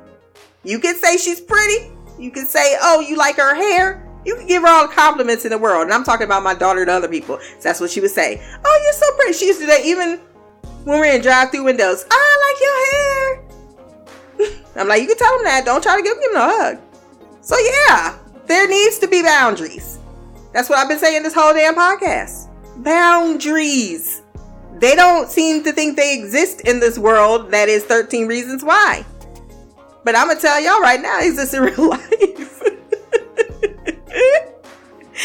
and you're absolutely right. Um, some of these things they aren't to learn until after high school or after once they get into college and they get some of that real world experience and they can't call mama because mama's gonna be like look i did my fucking job i'm on vacation Cause some of y'all, I ain't even gonna lie. Some of y'all go to college, y'all can't go back home. Not as far as like, I need help doing this, that, and the other thing. They really try to make you, they figure they gave you all the knowledge and here you go. That's also a bad parenting job. And I think that's maybe why I was on the other side of that argument with Sheri was saying, because I know you was like, yeah, I know what you're saying, Christine. Because I, yeah, call me out on it. Definitely needs to be other side to that story, but I also do really truly think that it's these boys need to be treated better. But look at all the men. Look at all, look where they come from. Who are they gonna get that training from? But as far as I'm concerned, if there's a goddamn law in this town, then everybody should have been sitting down and having that conversation. Every single parent. But looking like Bryce parent, like you like you pointed out. He ain't he ain't got taught nothing. He really and that's the sad, sad, sad thing about Bryce. Because I hate him. I do. But there's another part of me that's looking at him like he genuinely don't get it. He's never had to figure out what's right and wrong because it's all for him. It's he's probably been put in a bubble all his damn life. He never even thought. Like what? No? Like I figured if you're here or if you did something that clearly tells me no, I mean he he just there's something missing there and that's because that's on how y'all raised him. Cuz like you said, you can't get to 17 and you just become a rapist. That is something that is a built upon mentality that is brought up through early childhood development and then further exasperated during uh, your later your preteen years. And then you get to 17, 16 17 and then you got a coach. And I, I get what you're saying zach don't ruin your career but at the same time i think at that point it came out. The news stations got it. The school knows about it. The accusations are there. At this point he can save his reputation by saying i don't want to be involved anymore like I tried to pretend like I can separate what's happening versus, you know, my career goals and aspirations and being part of this team, but the captain of this team is a rapist. And no one is addressing that fact. Like you would think once it came out, and I'm sure he probably thought the same thing. Like, why aren't you kicked off the team? Suspended? Anything? And I think that's where he reached his breaking point. He's like, shit talking about teamwork. Y'all want me to suck it up, knowing this man's a race, uh, a rapist on the team, and I'm just doing it for my career and putting my head down. But eventually, I just can't deal with it anymore. I just can't. Um, and Lord knows when Zach got a, head, a hold of those Polaroids, but he had them for a while now. And Zach, I, I, I get you saying you're a coward, but sir, there is nothing wrong with putting that in a fucking envelope and sending that to the police station. Because those are, that is a much more effective thing than giving it to one Clay Jensen talking about you figure it out. What the? He's not Inspector Gadget. He ain't no fucking Sherlock Holmes. What can he do other than whistle blow because and then everyone will know and he don't care that you got that reputation like that. That don't that minimizes the amount of the crime being had and the and the people that are allowing it to happen. That's why I don't enjoy that whatsoever. And then lastly, onto the whole. Uh, I'm just gonna I'm just gonna go ahead and let you know now. They totally gonna get Justin and Jessica back together, and I know you ain't gonna be supporting it. I don't support. I I I'm hundred percent with you. it's weird that I'm saying. I feel like I'm hesitant somewhere. I think there is a lot of healing that can be done that only her talking to Justin can do. However, yes, it is it's it's weird for you to have a relationship or continuing relationship after this horrible thing happened and you did not do anything to defend me. But it's not to say that he didn't do anything to defend. I, I I guess I'm of two minds about it, right? I'm more upset about the the actions he took afterwards than the actions that when it currently happened. Because, like I said, he's trashed. We saw his his behavior. He's absolutely trashed. We have to give the idea that a woman can can be as trashed and be as vulnerable as a man who is trashed and vulnerable.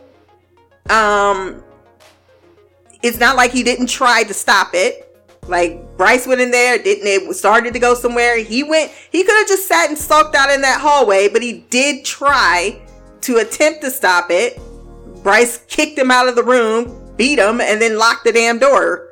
Yes, I would have been pounding down the door at that point. Yes, there's much more he could have done. There is no debate about that. Absolutely none. And then the lying, that's just pretty much the worst of it because you allowed that person to believe something the next day. Like saying, hey, I was helpless in that moment, or I felt something, or I didn't think I did, or I was a coward. Because people are cowards. That's a thing. Zach's a coward. He admits he's a coward. And his actions this episode tell me how much he is a coward. Because, bruh, there's really no excuse of you knowing this behavior is going on and you not doing a damn thing about it. You can't go send an anonymous note to the school? Come on now. Like you're y'all are literally but it's the same thing that Clay did. People were shitting on Hannah in the hallway. Did Clay say, "Hey you guys, stop it?" No. Cuz sometimes people don't act. They they it's better for them not to have the spotlight on them and them actions. I totally agree. I'm not justifying Justin. I think I feel more bad for him of where he came from. I think he was always set up to be a failure story, unfortunately, and it doesn't seem like too many people were intervening for him to have any great future or hope of one, at least up until this point. And he at least is going, let me try to do something to atone for my actions. And I do think he is paid on them streets. Because y'all know he was selling ass for that heroin. I'm just throwing it out there. However, yes, I don't see how you can move on in a relationship past that point because, like you said, the lie and allowing me to to fall so terribly apart, knowing something's wrong, and you're the only person that can can basically alleviate this horrible pain that I'm in, and watching it, yeah, there there is no that's it's really hard to come back from that, but again, I'm also of the opinion in those types of situations because I'm of the opinion if you cheat on me, I'm never going to be with you again. Some people could take their man back. Some people like, the trust is gone. I could never, ever, ever, ever, ever, ever, ever, never do it. But some men, it's like I can give. Some women are like, I can give you a chance, and they they're together 40 years afterwards, and they're happy. Some they cheat again. I unfortunately, and I just that's why I, I think I left it there uh, of in this situation, even if it was real life and not thing from where they both stand, it would be completely up to Jessica because she's the one that's taking that type of um, risk. And you could caution her all day long. Everybody know, but she's the only person that can can deal and make that decision if she could move forward with Justin after such a breach of trust uh, yeah, I have some other people that they have, they have kids with other people. I'm not saying it's right, but that's just one of those things in life that some people, if the love is strong enough, they can get past that moment of failure or distrust. This is a way different situation. I know that I'm saying that, but that is how she's seeing it in her head. She's not seeing it as you're culpable for the rape, you're culpable for the lie. And that's what she was trying to tell her daddy. And that's why I say what I'm saying is I do think that the show is totally trying to say they're gonna make it past it. And it's just something I'm gonna have to work and and or something I'm gonna have to look and deal with. But it, it strangely still does not piss me off nearly as much as the three people you have mentioned, which is Olivia, Clay, and um, fuck, what's the other one? oh, and Hannah Baker herself. Th- those three are are just very unhealthy people. That's all I gotta say. I'm gonna publish this shit because I gotta get up early in the morning for an 8 a.m. orthopedic appointment. Again, blackgirlcouch at gmail.com if you want to send feedback. I can't say words. You can find this podcast on Podbean, Stitcher, iTunes, Spotify, wherever else good podcasts can be found. My social medias will be below. Remember to like, share, subscribe, and if you have time, run over to iTunes, leave a review, rate the podcast. Until next time, peace, hair grease, black on magic.